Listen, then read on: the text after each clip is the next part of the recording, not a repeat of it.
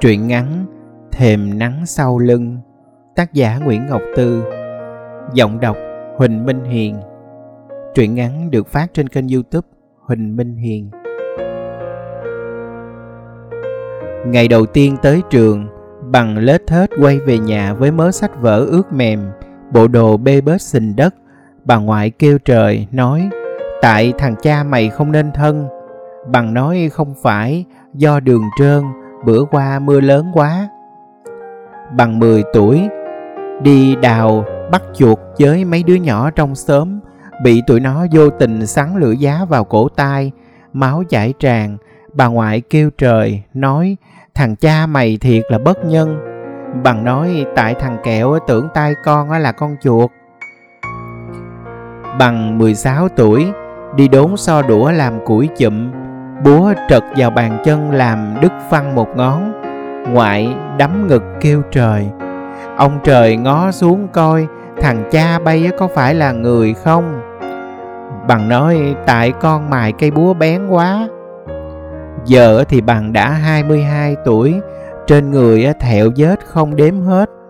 Ngoại bằng nói, cha cậu phải chịu trách nhiệm về tất cả những nỗi đau này nhưng không có vết nào là do chính tay cha bằng gây ra, nên cậu vẫn chưa thể oán hận ông như bà ngoại và má mong muốn. Đôi lúc cậu thấy buồn vì mình đã làm họ thất vọng đôi lần. Hôm bằng ra đời, má đã thất vọng rã người khi phải đẻ rớt cậu trên xuồng. Giữa đường tới trạm xá, xanh xao và mất máu, má cũng kịp thở dài nhà đã có một người đẻ trôi nổi rồi, chưa đủ sao? Người đẻ trôi nổi là ba cậu, lúc đó đang đi theo máy cài trên đồng ông lớn. Ba bằng về thì con trai gần đầy tháng. Bà rón rén nhìn đứa trẻ được gối ngon nghe trong chiếu, phì cười. Trời, ngộ quá hén. Dài ngoằn vậy mà sao nằm khoanh trong bụng con người ta được vậy? Bằng chỉ nghe kể lại ngay cả dụ ba bồng cậu đi chơi bên sớm, về tới nhà trên tay chỉ còn mấy tấm khăn áo bọc ngoài. Cậu thì rơi tuột xuống đống rơm bên đường. Mới 4 tháng tuổi bằng chưa có ký ức nên cũng không nhớ là đã đau và đã khóc ra sao. Nên cũng không thể giận ông vì cái lỗi lơ đễnh đó. Người lớn thì giận có lần đi mượn gạo về má bằng dắp chân vô cái rễ cây ngay lập tức, má rút chiếc dép ra đập cái cây điên dại, méo máu. Anh khốn nạn khốn nạn lắm. Bữa sau, ba cậu mới cặp xuồng vô bến, mặt mũi, áo tóc nhầu nhò. Ông chở mười mấy dạ lúa ra tới nhà mái chà, gặp thằng bạn đi qua. Bạn rủ đi chợ nhậu chơi, ông gật đầu. Ở chợ ông gặp dập, ông gặp vài người bạn nữa. Họ rủ ở lại mai về ông lại gật đầu. Lúc về, chiếc xuồng trống không, ba cậu bán lúa đi chơi hết tiền. Má bằng nằm dai mặt vô dách, mắt mở trừng trừng mà nước mắt cứ tuôn ra. Ông nhón chân trên thềm nhà, ướt, bợp bẹp, kéo tay thằng con. Thôi, hai ba con mình ra giường chơi. Vườn nhỏ nhưng rất dài. Liếp nói liếp tiếp giáp với cánh đồng mênh mông đằng xa ba bằng thường trốn ra đây mỗi khi làm vợ giận. Gác sẵn mấy cây cần câu ngoài giường. Ông ngồi câu cá trong khi chờ má bằng nguôi ngoai. Ông sợ nước mắt. Bằng tha thủi chơi gần đó, có lúc ông gọi giật giọng. Bằng, tàu đò rạng đông mới lên tới đầu voi kìa. Chuyện tàu qua làm ông dợm đứng lên, sao xuyến, dù ông chẳng định đi đâu hết. Có lúc chờ cá cắn câu thì con chim tu hú kêu. Ông cũng cất tiếng kêu. Tu hú tưởng tưởng tiếng đồng loại bèn đáp lại. Vậy là hai bên cứ rượt đuổi, quấn quýt, buộc vào nhau không rời, không dứt. Cho tới mệt ngất ngư, cho tới chạng dạng, con tu hú chắc cũng thở dốc ở đâu đó trong lùm tre. Ba bằng mới chịu xách mấy con cá vô nhà, với vẻ mặt hớn hở và ngây ngất.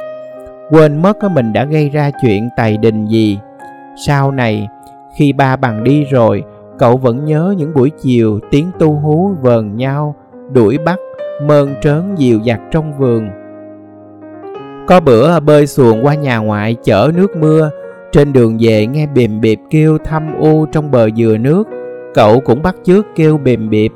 Cả khúc sông nhói rang, bà mẹ đợi lâu quá lội bộ đi kiếm, thấy thằng con đang thả xuồng trôi dập dềnh trên những chùm gọng, đang nói tiếng chim giữa chơi dơi nước lớn.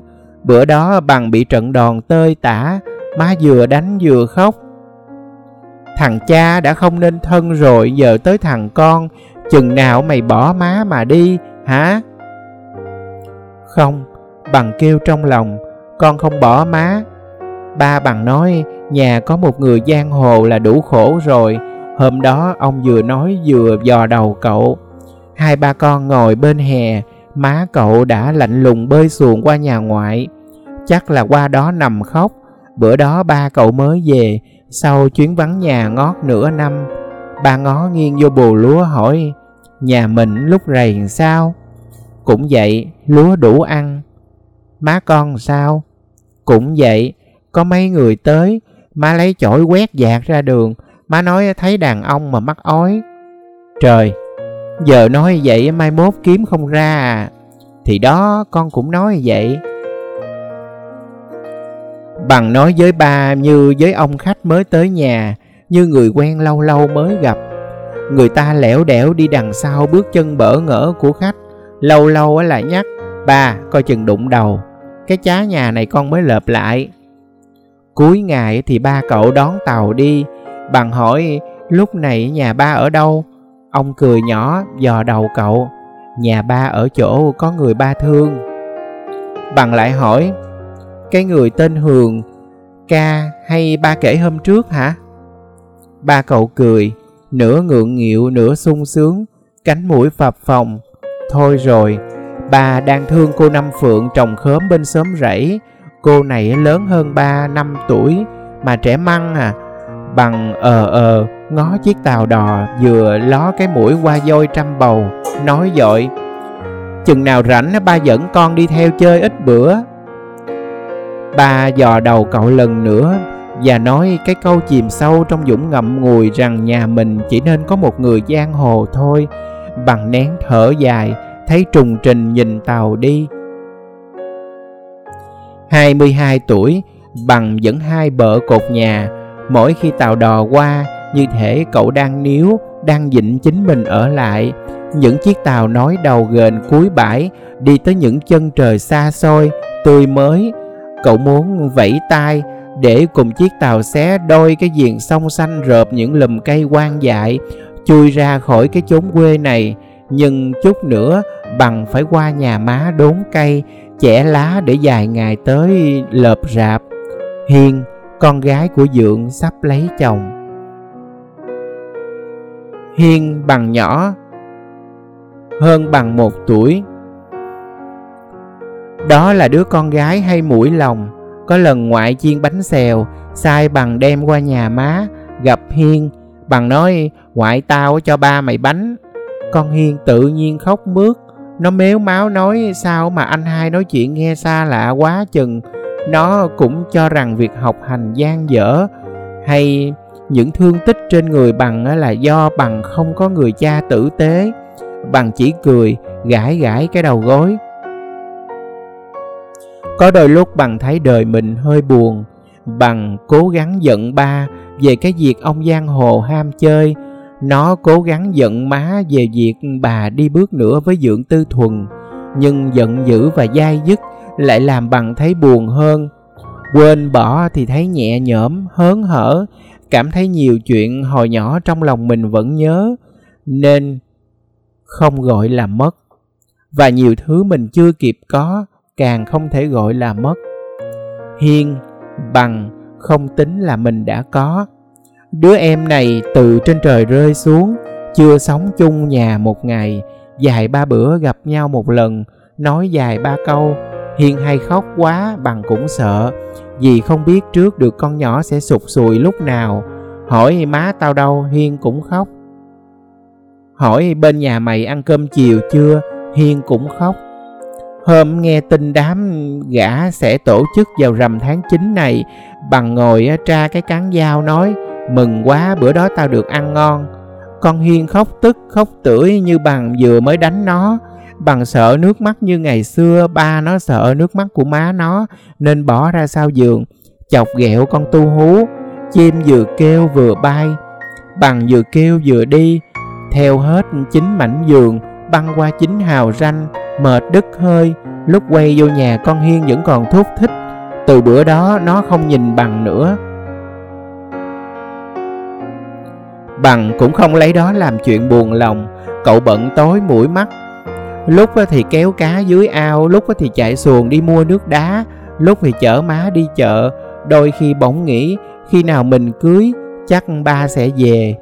Ông sẽ sớ rớ ngồi bên mép ghế, tai mân mê mép bàn, Sượng sùng nhìn quanh. Bằng sẽ ra cầm khách, Mời ba ăn bánh, Hay ba ăn thêm chén cơm nữa, Đừng có ngại. Bằng hình dung má cậu sẽ giả vờ lạnh lẽo lướt qua người đàn ông năm xưa là chồng mình. Bà không thể lấy chổi chà quét đuổi gì đó là ngày cưới. Bằng cưới, thí dụ như vậy. Có điều lúc đó bằng sẽ không biết ông ở đâu mà nhắn tin. Năm ngoái, chạy chiếc ghe chở than nước qua khúc sông láng cháo này. Ông thập thò ghé thăm bằng. Bà ngoại mắt đã mờ, cũng không biết ai ghé nhà. Nhưng nghe cất tiếng hỏi, má khỏe không? Là cằn nhằn ở đâu lỗn nhổn bò ra. Ba bằng cười hề hề kéo tay thằng con ra xong ngồi nói chuyện chơi. Bằng không còn hỏi lúc này ba ở chỗ nào tự thấy chiếc ghe môi vuông đậu đằng kia là nhà ông nơi thấp thoáng một tà áo đỏ lúi húi rào, dào ra. Hôm đó ba rờ nắng giái bằng hỏi ê muốn vợ chưa mày? Muốn hồi 15 16 tuổi rồi ông ơi. Cậu nghe cái đó nó nhộn nhạo chạo chực trong bàn tay mềm mại của ông. Trễ vậy, hồi đó tao 12 tuổi là thấy gái biết ham rồi. Ông cười vang, rồi rất cố gắng, vừa sửa cái bao áo lại. Ông vừa nói với giọng nghiêm túc, chừng nào cưới vợ ba lo cho một cây vàng.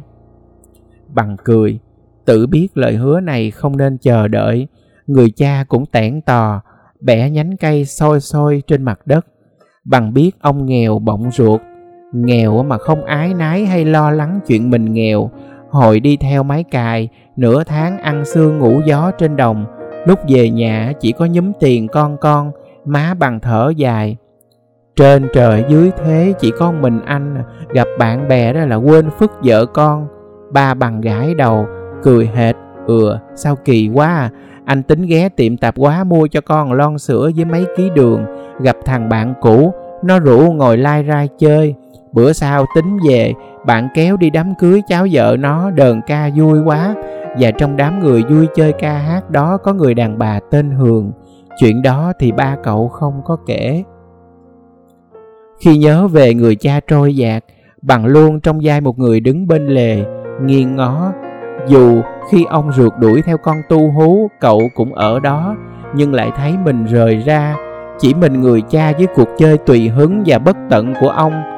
Bằng nhận ra điều đó khi thả chiếc xuồng chở đầy nước mưa, trôi theo tiếng kêu buồn trĩu của con bìm bịp, trong bằng không còn thời gian, bờ bến thế giới không còn người, đến chính bằng cũng không còn. Sau đó má bằng xuất hiện, cái nón lá chấp chới trong tay đứng réo bằng ơi bằng mới xua tan được cái khoảng sương mù mịt. Sau lần đó má càng ân hận hơn vì đã đẻ bằng trên xuồng, bằng thấy ái nái nên cố gắng làm cho má tin trận đòn dữ dội kia đã làm cậu thay đổi. Biết má luôn dõi theo mình với tất cả hy vọng và thất vọng, giữa bữa cơm bằng không bao giờ ngừng đũa, dù khi ấy tàu đò qua, bằng không ngó xa về phía chân trời không lang thang ngoài giường vắng, không nhìn theo những cánh chim, không tụ tập với bạn bè. Má bằng cũng thấy yên lòng đôi chút. Nhưng bà không hề biết, cái khúc sông tối ôm, con bìm bịp làm cậu nhớ dai dẳng, dù nhiều năm qua rồi. Dù lúc này cậu 22 tuổi, đang chở một xuồng cây về bắt cầu ra sông. Phòng hờ mai rước dâu vào giờ nước rồng xuồng đàn trai có thể dễ dàng cập bến. Sau này bằng cứ tiếc, phải biết có cô trong đoàn người đó, cậu cũng đã đóng thêm tay vịn cho cây cầu. Cậu sẽ tìm dáng lót sàn chứ không phải ghép dội những thân cây còn ướt nhựa, làm cho cái gót giày nhỏ xíu của cô kẹt lại, gãy lìa. Đám rước dâu hơi nhốn nháo, cô lay hoay đứng chôn chân một chỗ, chẳng biết nên bỏ dài đi chân không hay cứ bước thấp bước cao, cho tới khi bằng không nói không rằng bẻ luôn cái gót dài bên kia, lúc cúi xuống giạt áo dài vàng chanh cứ mơn trớn hững hờ trên mặt cậu. Từ đó thì mắt bằng không thấy gì ngoài cái màu vàng chanh chấp chới, không có đám cưới nào, sáng nay, không có bà mẹ ngượng ngập mặc áo dài lén lau nước mắt, không có tuyết hiên mặt mũi đào hát. Cổ đeo dây chuyền vàng đang đứng ngơ ngác, dè dặt bên cạnh chồng không có đám đông ăn uống chúc tụng nói cười, không ai cả. Vắng rợn như khúc sông chiều với tiếng bìm bịp kêu, như mảnh vườn thâm u, tiếng con tu hú. Bằng nhìn những ngón tay nhỏ nhắn và khẽ khàng của cô, lúc nhón cái bình. Lúc chậm mồ hôi, lúc vén mớ tóc lòa xòa, lúc cắn hột dưa, cảm giác lân lân như khi bắt đầu tiếng chim gọi nước. Thỉnh thoảng cô nhìn bằng thẳng thắn và giản dĩ có chút dò hỏi, chút ngạo nghễ, rồi môi đỏ nhuộm nụ cười cũng đỏ, thả lững lơ về phía thằng con trai đang đứng lơ ngơ.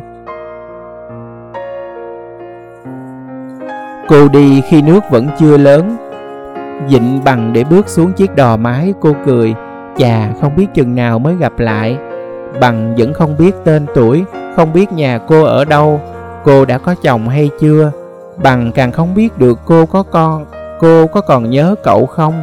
Khi quay lưng lại, nhưng điều đó chẳng làm cậu buồn hay mất mát. Bằng đã kịp nắm bàn tay của cô, chạm vào từng ngón từng ngón. Chúng mềm và mỏng manh như những cọng bông súng chôm chớm héo khi dưới nắng. Không một chút oán giận nào cái dòng sông đưa cô đi, như đã từng đưa ba má cậu đi lúc rảnh rỗi bằng ngồi trên dòng chảy. Nhìn tàu qua, nhìn tàu qua, mỗi ngày năm bảy lượt. Bằng nhớ cô, nhớ nụ cười, cái nhìn, bàn tay ấm nắng. Bằng hay giơ bàn tay mình ra, dưới ánh sáng mặt trời, như không tin vào điều kỳ diệu. Bàn tay chai sạn sức sẹo này đã từng nắm lấy một bàn tay. Một sáng, bỗng dưng có chiếc tàu ghé lại. Họ tưởng bằng đã vẫy tay gọi sự hiểu lầm làm cậu ngơ ngẩn giây lát. Ông chủ tàu hói, lẹ lên mày. Vậy là bằng nhảy xuống tàu. Cái thềm nắng lấp ló sau hàng bông bụp, nơi bà ngoại cậu đang treo võng ăn trầu, nơi cậu từng ngồi gió cần câu. Thả đã khép lại như gánh hát khép màn. Lúc thu tiền, ông chủ tàu đò hỏi, bằng đi đâu? Cậu cười tàu chú đi tới đâu tôi theo tới đó. Ông chưng hửng, trời vậy nhà cửa chú mày chỗ nào mới được chứ? Cậu lại cười, lòng nghĩ, nơi nào có người tôi thương nhớ thì nhà tôi ở đó. Nhưng giờ thì tôi chưa biết nhà cô ấy ở đâu. Khi đi, bằng mặc cái quần lỡ màu xám, áo sơ mi xanh dương ngã màu đã đứt hai hai cái nút phía trên, chân không, đầu trần với ít chục ngàn trong túi.